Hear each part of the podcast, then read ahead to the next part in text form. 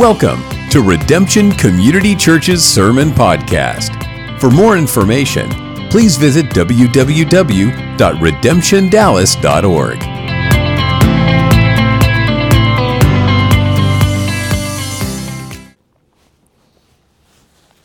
So this morning, rather than just have an opening verse, I'm going to preach through the entire book of, or the chapter of Acts chapter 10 and just work my way through the text. And this is part of the series we've been doing on redemption. So we preached two sermons on repentance. We talked about our need for God. We talked about justification by faith. Uh, two weeks ago, we talked about baptism and why baptism is important and what baptism is, uh, water baptism, but now this week, talking about the baptism of the Holy Spirit.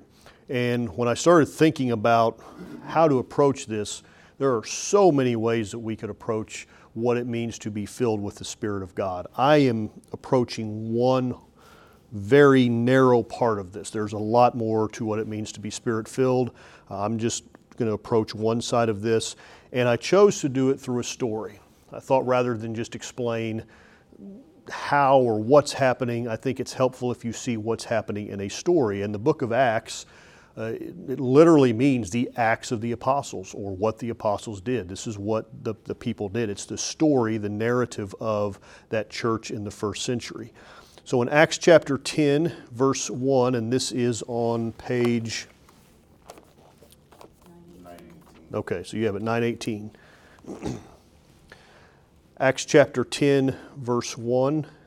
At Caesarea, there was a man named Cornelius, a centurion of what was known as the Italian cohort. A devout man who feared God with all of his household, gave alms generously to the people, and prayed continually to God.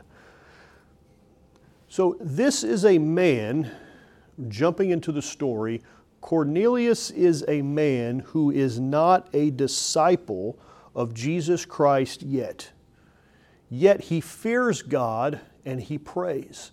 And he is a, a leader in the, the Roman military, uh, a centurion of what was known as the Italian cohort. So he is a leader in the Roman military, probably not a lot of believers in that particular group of people, but he is. He is someone who believes in God. He has believed in God before Jesus comes along, so his his conversion is probably more along the lines of his Jewish influence because Jesus is a fairly uh, recent event in history. So he has an established relationship with God. He's praying, he is God honoring, he gives, but he's not a Christian. To be a Christian, you have to be a Christ follower, and the centurion, Cornelius, is not a Christian. He is not a disciple of Jesus Christ yet. I, I think that's noteworthy to point out that there are people out there who love God and pray, and God hears them, and yet they are not where God wants them to be. We do not have a copyright on God. God is not bound to any denomination, any dogma, any particular movement. God is only bound by His Word and his allegiance is not to man, his allegiance is to his own glory. But it is foolish for any group of people to think that they somehow have a corner or a copyright on the Almighty God of the universe. There are people who are in progressive steps of relationship with God, who are living out their faith the best they know how, and yet God has more for those people. And in verse 3, about the ninth hour of the day, he saw clearly in a vision an angel of God come in and say to him, Cornelius. And he stared at him in terror, as we all would if an angel showed up and called us by name. He stared at him in terror and said, What is it, Lord? And he said to him, Your prayers and your alms have ascended as a memorial before God. And now send men to Joppa and bring one Simon, who is called Peter. He is lodging with another Simon, a tanner, whose house is by the sea. And what we start to see here in Acts 10 is how God supernaturally connects two people together who do not know each other. This is why it's evangelism through the work of the Holy Spirit. This is how God works. God can and does do supernatural things like this. He's connecting people who don't know each other, He's ordering their steps. And then verse 7 when the angel who spoke to him had departed he called him he called two of his servants and a devout soldier from among those who attended him and having related everything to them he sent them to Joppa the next day, as they were on their journey and approaching the city, Peter went up to the housetop about the sixth hour to pray. So, what kind of prayer life did Peter have? The sixth hour of the day is roughly noon. We're saying the day roughly starts at our six o'clock in the morning, uh, their day, so this would be roughly around noon. And Peter goes up to the rooftop and he is praying at lunch. And in verse 10, it says, And he became hungry and wanted something to eat. But while they were preparing it, so he's on the roof praying, somebody downstairs is preparing food, says he fell into a trance. Now, Cornelius doesn't know what Peter is experiencing. They don't know each other, but Cornelius is experiencing this, saying, There's an angel saying, Go find this man named Peter. And then Peter has this vision, but Peter doesn't know when he has this vision what God is doing with Cornelius. But God is coordinating and working everything out in his perfect time. In verse 11, this is speaking of Peter. He saw the heavens opened and something like a great sheet descending, being let down by its four corners upon the earth. And in it were all kinds of animals and reptiles and birds of the air. And there came a voice to him Rise, Peter, kill and eat. So, in this trance, in this vision, Peter sees this sheet held on all four corners and it's lowering all of these animals. And the Lord tells him, Peter, you need to to rise and kill these animals and eat. And Peter says, By no means, Lord, for I have never eaten anything that is common or unclean. Now, here Peter is referring to the Old Testament. Peter's thinking about all those laws about, you know, I can't eat pork uh, and I can't eat bacon. And, you know, bacon is proof that the new covenant is better than the old, right? We get to eat bacon in the new covenant. Uh, but yes, it's, it's a reason to shout but in, in, Peter's mind, this is really what he's thinking about. I mean, hey, there are animals there, Lord, that I don't, I don't touch and I don't eat. It was unclean because it was forbidden by the law of Moses. In verse 15, the voice came to him again a second time What God has made clean, do not call common. Now, what God is doing to Peter has very little to do with what God wants Peter to eat for lunch. This, the animals, the unclean animals, although that's true that you're no longer bound by these laws, that's not what Peter's, that's not what God's trying to communicate to Peter. God is communicating to Peter, he's using that as a, as a metaphor to say there's a bigger picture here that has to do with Cornelius as a Gentile. There's a bigger picture at play here. But God's using this as a, as a metaphor, as an example. The law they kept the law, the Jews kept the law to keep them separated from the Gentiles. The end of the law, which Christ was the fulfillment of the law, the end of the law, that Old Testament ritual, Christ was the fulfillment of that, and Christ broke down the wall of separation so that now there is neither Jew nor Gentile, but we are all one in Jesus Christ. So, verse 16 says, This happened three times, and the thing was taken up at once to heaven. Now, while Peter was inwardly perplexed as to what the vision that he had seen might mean, behold, the men who were sent by Cornelius, having made inquiry for Simon's house, stood at the gate. So Peter has this vision, and when the vision's over, God, in his perfect providence, coordinates it so that the guys from Cornelius' house are showing up at his front door. And they called out to ask whether Simon, who is Peter, called Peter was lodging there, and while Peter was pondering the vision, the Spirit spoke to him and said, Behold, three men are looking for you. I want you to know this morning that God still speaks through His Spirit. I have made much here in the last three months about God speaking through His Word, and He does. And this is the final authority. But we must be people who still know that God speaks to us through His Spirit. He talks to His people directly through the Holy Spirit that dwells within us. The voice of the Spirit of God that's in our hearts will never violate God's Word. if God tells you something and it violates this book, you did not hear from God. That was not the voice of God. This book is to keep us on track. I took a class five, six years ago at a seminary in Fort Worth. It was a biblical counseling class, and one of the professors, Frank Catanzaro, who was uh, he was this Italian guy that just his sense of humor was like a lot of people try to be funny in art. He just genuinely was a he used humor very well to communicate. Uh, but he was telling the story years ago, probably decades ago. He was counseling this woman, and now there is a there is a scripture in Corinthians that talks about a it's an actual incident that's going on in the church where this woman has taken her husband's son the indication it's probably a stepson. Um, but it's, it's definitely it's a violation there, and Paul just takes them to task. You cannot allow this thing to go on in your church. And so Catanzaro said he had this woman come to him in the church and say, uh, you know, I'm, uh, I'm going to marry uh, my stepson. I'm, I'm divorcing my husband. She was married. She said, I'm divorcing my husband to marry his son. Me, me and her, his son's going to get together. And Catanzaro said, he, he slid the Bible over and opened up. He said, The Bible already talks about that. He goes, You can't do that. And she said, Oh, don't worry about it. Me and the Lord have already worked it out. And he said, If it weren't for the fact of desecrating a Bible, he said, I so desperately, I just almost just took the page and just ripped it out and threw it in the trash and say, Here, here's, here's a special Bible just for you. You don't have to pay attention to that page anymore because evidently you and God have it worked out.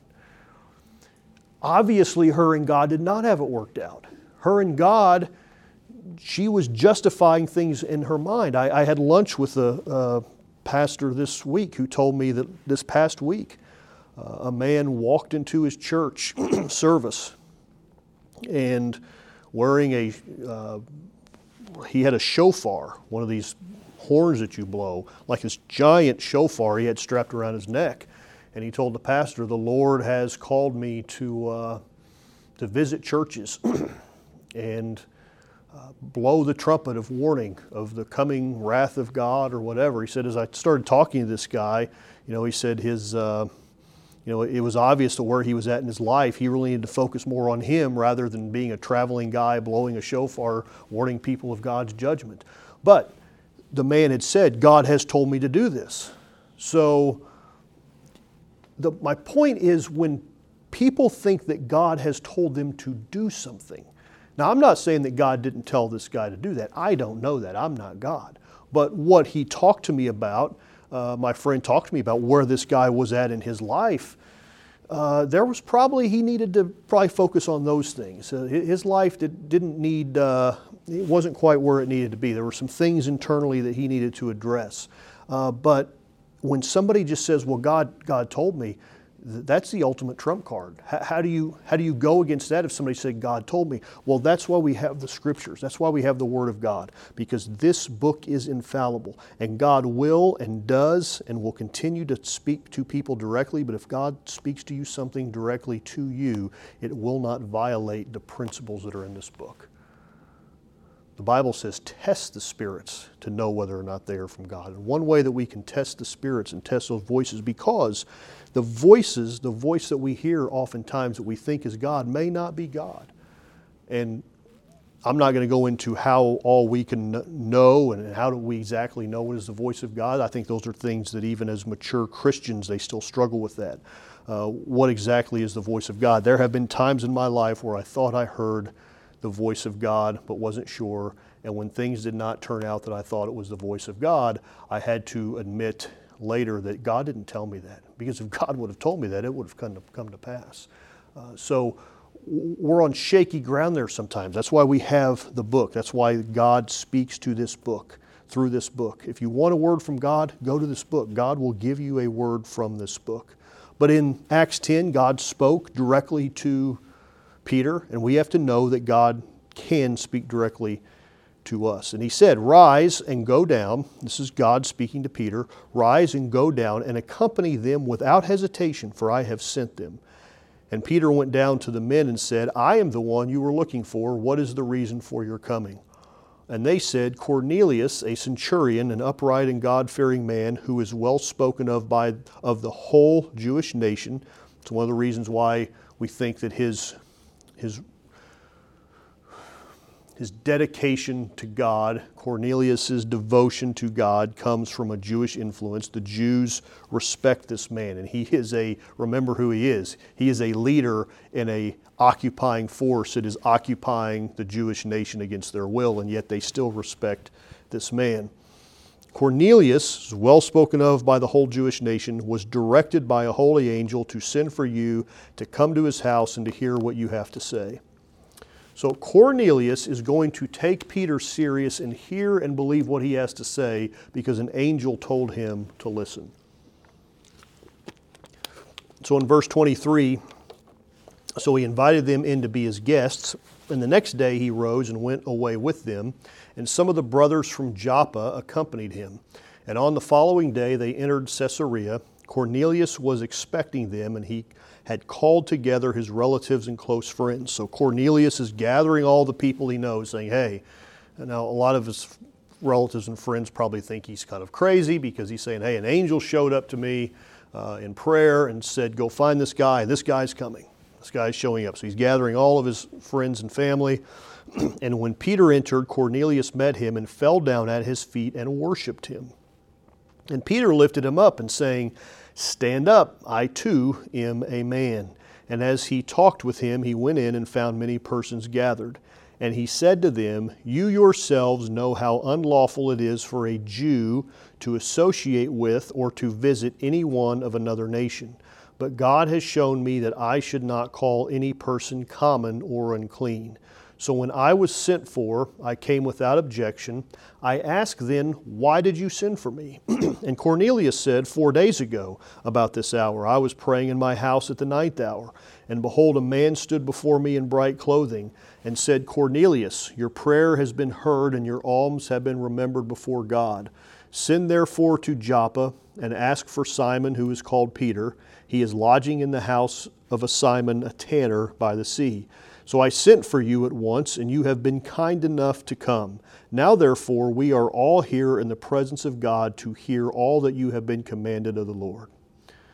So this is this is just continues. This is Cornelius and Peter being joined supernaturally by the work of the Holy Spirit. And Peter opened his mouth in verse 34 and said, Truly, I understand that God shows no partiality. But in every nation, anyone who fears him and does what is right is acceptable to him.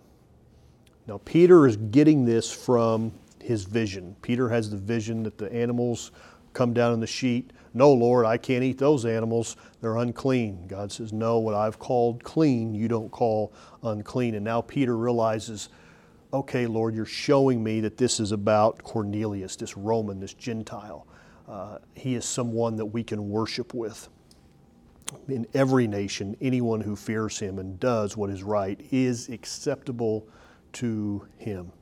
As for the word that he sent to Israel, preaching good news of peace through Jesus Christ, he is Lord of all. You yourselves know what happened throughout all Judea, beginning from Galilee after the baptism that John proclaimed, how God anointed Jesus of Nazareth with the Holy Spirit and with power he went about doing good and healing all who were oppressed by the devil, for God was with him. And we are witnesses of all that he did both in the country of the Jews and in Jerusalem, and they put him to death by hanging him on a tree. But God raised him on the third day and made him to appear. Now, what is, what is Peter preaching here? Well, in essence, Peter is preaching the gospel. He's telling the story, the death, the burial, the resurrection, saying, God anointed this Jesus of Nazareth with the Holy Spirit, and he went about doing good and healing the sick and casting out devils. And then you, in response to that, you crucified him. Because Jesus claimed not to just be a man anointed with the Holy Spirit, he claimed to be the eternal God in flesh. He claimed to be that Old Testament Yahweh, the one that they worshiped. And as the partial video that we saw, Paul thinks he's doing justice. Paul thinks he's doing right by going in and he's, he's protecting what the people of God had known for centuries. He's protecting against, against false gods and false messiahs. And in Paul's mind, he's doing the kingdom of God justice. And Peter's just retelling that story. You all killed him, you hung him on a tree, but God raised him on the third day. He's preaching the gospel. I hope we don't ever think that the gospel is too elementary and too basic and too simple to think, well, everyone knows that. It, you know, we need something else besides that. It, it, it's just white noise. We never get beyond our need of the gospel of Jesus Christ. It is the essence, it is the, the central message of the church. And the gospel is what saved us initially. And that gospel message, that allegiance, that faith, that trust in Jesus Christ as the Messiah, is what will keep us throughout our walk with God. So Peter continues in verse 41 in verse 40 he says that God made him to appear. In verse 41, not to all the people, but to us who had been chosen by God as witnesses, who ate and drank with him after he rose from the dead. And he commanded us to preach to the people and to testify that he is the one appointed by God to be the judge of the living and the dead. And to him all the prophets, He's preaching back in the Old Testament. All the prophets bear witness that everyone who believes in him re- receives forgiveness of sins through his name. While Peter was still saying these things, the Holy Spirit fell on those who heard the word. Peter is preaching Jesus, and the Holy Spirit arrives just like it did in Acts 2. There had to have been a correlation in Peter's mind that this is what happened on the day of Pentecost. On the day of Pentecost, Peter tells pretty much the same story. He tells it in a little more depth. He goes into a little bit more Old Testament. But he leads right up and says, This, this man Jesus, whom you crucified, God has made both Lord and Christ. And this is the response that Peter gets is that in Acts 2:37 that they were pricked in their hearts they were condemned and they said, Men and brethren, what shall we do? I mean, we have blood on our hands. It is, I, I think of the philosopher of Nietzsche's famous saying, Time magazine only grabbed a portion of that, proclaiming decades ago that God is dead, uh, the front of Time magazine. But Nietzsche is the one who said God is dead, but that wasn't his whole saying. Nietzsche said God is dead and we have killed him and we cannot wash the blood off our hands and there it's it was much more to what Nietzsche was trying to say. He was, it, was a, it was a secular conversation about what we've done with, with religion, and it was Nietzsche's uh, pushing back against God. He certainly was not a believer, uh, but Nietzsche is saying that the last line that never gets quoted is God is dead, and we have killed him, and we cannot wash the blood off our hands. And when I think of Acts 2:37, I think this is what was going through their minds in Acts 2:37 is we killed Christ. Like Christ died and we killed him and we cannot wash the blood off our hands. They verbalize that in the set, in the phrase, "Men and brethren, what shall we do?" We killed Jesus. What are we supposed to do? And out of that response, Peter then begins to, to preach the message of, of baptism in water and spirit. That was in response to that question. And so, in Peter's mind here in Acts 10, this, this same idea, the same thing, Peter starts preaching Jesus. And we don't know how many other times this happened that is not recorded in Scripture. I mean, Acts is grabbing the highlights. We don't know of other stories where Peter could have uh, went into situations and settings like this and preached Jesus and the Holy Spirit fell. This was a, a ministry that God had given Peter. But Peter preaches Jesus just like he did in Acts chapter 2. In Hebrews chapter 2, verse 4, Hebrews, the writer of Hebrews says that when the gospel came, God bore witness with signs and wonders and various miracles and by gifts of the Holy Spirit distributed according to His own will. According to His own will means that the Spirit of God is free and sovereign in the way that He gives His gifts and the way that God works His miracles. 1 Corinthians 12 says the same thing, and all of these gifts are inspired by one and the same Spirit, who apportions to each one individually as He wills as God wills, not necessarily as we will. He is free. The moving of the Spirit of God, the operation of the gifts of the Spirit of God is by the will of God. He wills it to happen. We cannot make it happen. We can be sensitive to His presence. We can seek Him, but it is God who must give the Spirit and work through the gifts of the Spirit. I've known of a, a preacher in Topeka, Kansas. I believe he's, I'm sure he's still there. The pastor's in Topeka, Kansas. Let me back up. I know it's in Kansas. It may not be Topeka. I can't remember exactly what town he's in. But anyway, this pastor has had the gift, God has gifted this pastor to pray for women who are barren, who cannot have children. And God heal these women. I'm not saying God has healed every single one of them, but it's enough that that's what he's known for. It's one of the things he's known for. The number one thing he's known for is being a soul winner. Uh, he, he, is, he, he teaches home Bible studies, and that's his thing, is, is to be a soul winner through home Bible studies. But he had a ministry that God used him in. Now, God doesn't use everybody in that gift, in that ministry. But that was a particular gift that God chose. I've known people who have had very particular giftings in their ministry that were not for everybody. And so when you look at other people, be careful to say, well, I, eh, I know it's natural. It's kind of natural in us to kind of be envious, to say, hey, I wish God would use me in that way. And we can pray for those things, but God isn't going to use everybody in the same way. God has a ministry for everybody, but that ministry is going to look different in everybody's individual lives. Paul uses the analogy in his writings of the body. And he says, Are you all the hand? Are you all the feet? And he says things like, Hey, can the eye smell or the ear taste? He goes, No, you all have your individual functions, but together, this is why it's not a one man, a one woman operation, that together, the body of Christ, we are the body of Christ, and everybody has their own giftings. I am not going to be as gifted and as good at a lot of things that a lot of you are. You're going to have giftings and talents and skills that just it, it's not my thing. And vice versa. And it's the same for everybody. I mean, everybody's going to have a different, not just a different natural skill set, because it's not always about what do I bring to the table naturally. That's, that's the secular world. That's the, that's the business world. Do you have what it takes inside of you to do this? God doesn't approach it that way. God says, I'm going to gift you the things. And one area that we have to be aware of, one way that God works, is that God works through weakness a lot of times the way and the area that God uses you will be through your weakest point. Why?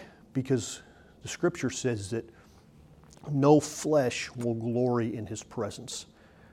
I have watched, I've watched preachers. Uh, Enoch Arnold is a preacher who I heard him preach as a teenager a couple times uh, at another church he came through the area, and Enoch Arnold could barely speak. He's hard to understand. He doesn't have, there's something wrong with the palate of his, his mouth. I don't, it's missing or there's something there. And Enoch Arnold is the last guy on earth that you think would ever be called to preach the gospel. You think that the guy that preaches needs to be eloquent or at least be able to be understood when he talks. But Enoch Arnold would get up and, and was a masterful evangelist all over the country. And people, he was hard to understand was a, a guy that uh, I know several here would know, um, Alan Oggs. Alan Oggs was world famous. And he had, I don't remember exactly what the condition he had, but Alan Oggs was hard to understand to speak. He had a, a physical disability. And it was apparent to meet him that he had a physical disability. Uh, but Alan Oggs was worldwide known. He was on radio programs, they would interview him. Uh, Alan Oggs told the story one time. He loved to do landscaping. He, his yard was his pride and joy, and he had the most beautiful yard in the neighborhood flowers, grass, everything. And someone one day, a neighbor, stopped and talked to his daughter and said, I think it is so great that you people employ somebody like that to take care of your yard. They said, Who, who is he? And she said, Well, she said, we call him dad. Uh, you know, it's it, just it, the, the lady couldn't fathom. You know, like, oh, that's so great. It was apparent to somebody driving by that the guy doing the landscaping that there was something, there was a disability there. but God used him marvelously. A lot of times, God will use us in the area of our weakness. John, in John 3, compares the freedom of the Spirit to the freedom of the wind. Now, I've talked about this before, but in 101, the Old Testament's written in Hebrew, the New Testament's written in Greek for the most part. There's some Aramaic sprinkled through there, but it's basically a Hebrew and Greek Bible. And in both Hebrew and Greek, they don't have a word for wind and spirit. There's only one word in both languages. The idea was indistinguishable. They just they had one word for both. So when Jesus talks about the wind in John 3 or the spirit, he's using the word for wind. The idea is interchangeable. So when Jesus plays on that in his conversation with Nicodemus and says, "The wind blows where it will, and you hear the sound of it, but you don't know where it came from or where it goes." So Jesus is talking about the literal wind. He's in a conversation with Nicodemus. He said, "Nicodemus, you go outside the wind blows, you feel it, you don't know exactly where it's coming from, you don't know where it's going, it just does what it wants. You don't control the wind. And then Jesus says, So is everyone who is born of the Spirit. The Holy Spirit is as free as the wind. You don't see him, you don't control him, you don't make him come and go any more than you can rule the wind. He is free and sovereign to do as he will. And that's the way that he came in Acts chapter 10. Before the sermon was over, suddenly the Holy Spirit revealed himself. And in verse 44, while Peter was still saying these things, the Holy Spirit fell on those who heard the word. The question I have for us this morning is Is there any correlation between the way that Peter preached and the coming of the Holy Spirit and power? I don't mean did Peter make him come because he's free. Peter can't make that happen. I simply mean, is there something about the sermon that might increase the likelihood that the Spirit would choose to come at that moment? In another, say it another way, if Peter was up there telling jokes, do you think the Holy Spirit would have fell?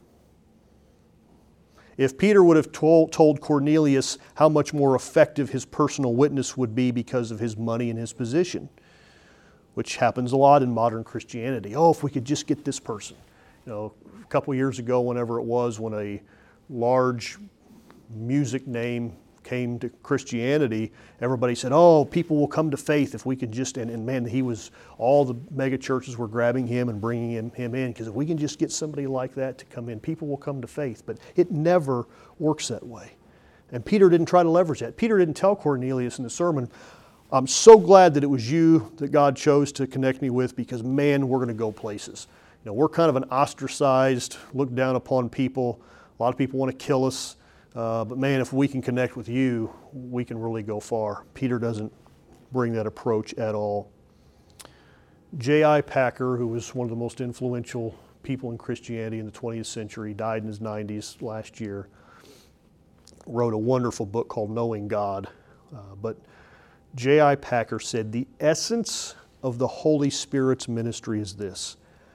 At this or any time in the Christian era, it is to mediate the presence of our Lord Jesus Christ.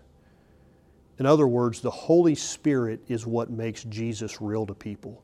The Holy Spirit is what takes Christ from being a 2,000 year old personality that we're disciple of, disciples of through his teaching that's in a book. This is why Christianity is completely different from any other religion. You can join other religions and become disciples of the person who wrote a book, whose teachings. You can become a disciple of Buddha. Buddha is not really considered divine in Buddhism. Uh, it's not, he's not worshipped as a a deity, but there is sort of, I mean, there is a level of worship in terms of respect and honor, but he's not elevated to, say, the level of like an Allah. Uh, but you can devote yourself to the teachings of Allah and read the book and become a disciple, just like you're a disciple of Jesus Christ. You can become devoted. There are people, obviously, in our world who do that, who die, who kill others for that, who die for their beliefs. They are disciples. Christianity is not the only religion that you're a disciple of a man that walked this earth. The difference is what Christianity has is it has the Holy Spirit, the Spirit of Christ. The Spirit of Jesus Christ. Remember in the book of Acts, chapter 2, Peter said that Jesus has ascended, been exalted, sitting at the right hand of his Father, and the Father gave the promise of the Holy Spirit to his Son so that Christ could give the Holy Spirit to his people, which they just witnessed that day, the outpouring of the Holy Spirit. Peter says this is how it happens. This is what's going on. In other words, it is the Spirit of Christ. It's not somebody else that's showing up. That's just, it is Christ's Spirit Himself, the Holy Spirit. So go back to J.I. Packer's quote The essence of the Holy Spirit's ministry is this to mediate the presence of our Lord Jesus Christ. The difference in Christianity and any other religion in the world is that Christ is real among us today. He's not in just a book, but His Spirit, His power, His presence, His person is inside of us through the power of His Spirit. It is a radically different way of looking at religion that no other religion can claim. This is what happens in Acts 10. Peter tells them about Jesus, and the Holy Spirit says, I like that. Peter, I like the way that you're preaching. I think I'll come down and show up. And the Spirit of God shows up, and he makes the story about Jesus a reality in the life of Cornelius and his household. Peter paints a beautiful picture of Christ. God saw an opportunity to glorify himself through the power of his Spirit, which is what the purpose of the Holy Spirit is. It's like reading a book. So we've all read novels, stories, fiction stories, but it's like reading a book. And there are some people, it's the mark of a good writer. There are some people who are just gifted to make the characters jump off the page. I mean, you, you feel like you know this person.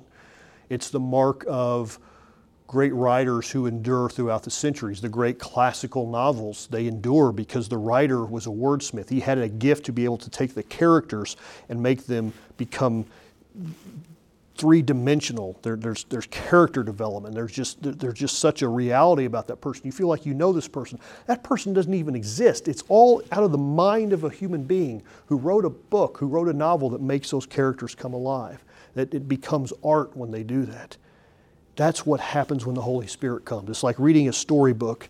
We're reading about Christ, but now the Holy Spirit just brings Christ right out of the scriptures and says, He's not just a 2,000 year old personality. He's alive today and He's alive inside of every single one of us.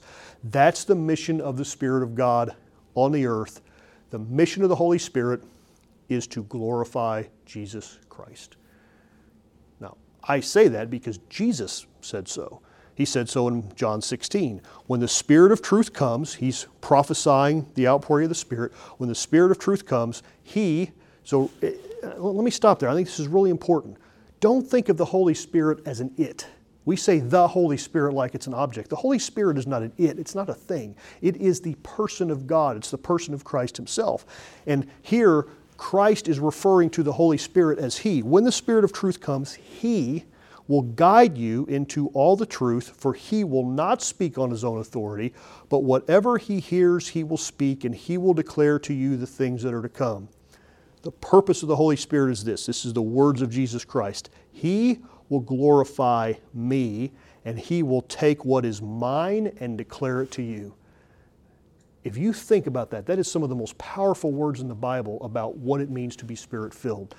The Spirit of Christ the Holy Spirit is going to take what is Christ's and He is going to declare it to you. He's going to make Christ a reality to you through the power of His Holy Spirit. The Holy Spirit makes the person of Jesus Christ real in people's lives.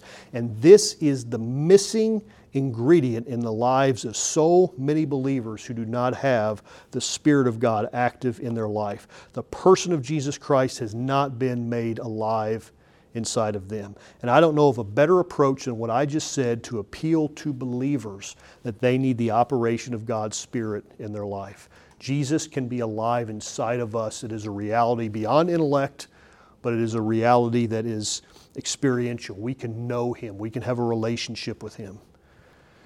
In the last verses of this story, and the believers from among the circumcised who had come with Peter were amazed because the gift of the Holy Spirit was poured out even on the Gentiles.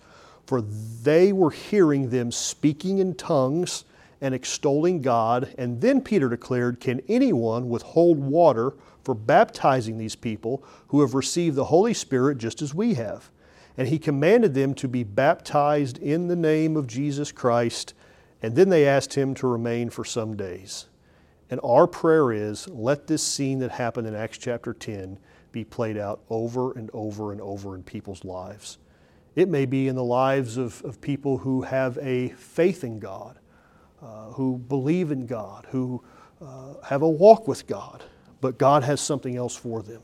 Let that be played out in their lives and in our ministries. This is the Bible way. This is the Holy Spirit's way of working through evangelizing people to come to faith in Jesus Christ. One of the greatest dangers in the 21st century church is to try to harness what God is doing and control it. And you cannot control the wind. And so the things that we talked about when we began this morning, the, the church marketing, the websites, the email campaigns, all of our things, we're going to do those. We're going to we're going to put effort forward. We're going to do them. We're going to make connections with people. We're going to try to build relationships with people to reach a lost and dying world. But it will not ever be done with our work alone. It must be with the move of God's Spirit and the miraculous, sovereign, providential demonstration of the Holy Spirit and power. And in Acts 10, it all began with two people praying. We are called to reflect His glory and make much of the name of Jesus Christ and to glorify Him. And if we will make His name great, if we will do what Peter did in Acts 10, proclaiming the deity, the person of Jesus Christ as Lord of our lives, God will honor that and pour out His Spirit among us. We can try to figure out the psychology. I, I, I read a lot in general, and a lot of the things that I read about evangelism is you have to figure out the psychology of every generation. What's the motivation? What's the psychological motivation of the baby boomers versus Generation X and versus the millennials and versus Generation Z? And how are you going to custom all your ministries to, to minister to all these? And I'm not saying that there's not some value in that, but you can really take that too far. You can start trusting on yourself, saying, I'm going to figure out a formula to reach people. We will reach people through the preaching of God's Word, through the preaching of the gospel, and with the power and the demonstration of the Holy Spirit. That is what I love about the gospel of Jesus Christ. It is transcultural, it is transgenerational. It works in every segment of society. It doesn't matter what period of time in history, it doesn't matter what nation, it doesn't matter what socioeconomic group, it doesn't matter what ethnic group, uh, it just works. The gospel of Jesus Christ, because all of those other ide- ideologies that come into play, all these other philosophies that come into play, if you're going to be saved, all of them, your mentality, your worldview, everything must come under subjection to the Lordship of Jesus Christ. And that's why all those things don't matter as much. Because I don't care who you are. I don't, I don't care what generation you come from. I don't care what part of the world you come from, what your background is. We all come together, and there's a singularity that comes together for us. And we come and we stand at the foot of the cross as one people, and we stand under God's word submitted at the foot of the cross. And it's why the gospel works, because Jesus Christ is Lord of all. Let's pray. Father, thank you this morning. One more time for your word. I thank you for the truth that is in your word. We are in a day and a generation where a lot of people are asking what is truth, what can be relied on, what can truly be trusted. And Lord, we know that your word never fails, and we are people of your word and people of your spirit. And we ask you this morning that as we go our ways, that you would empower us with the Holy Spirit like never before to be bold, to proclaim the witness of Jesus Christ, to proclaim the power of the gospel, the life changing, life altering gospel of Jesus Christ that can transform anyone into a worshiper and a disciple of our Lord and Savior Jesus Christ. And we thank you for it this morning. In your name, amen.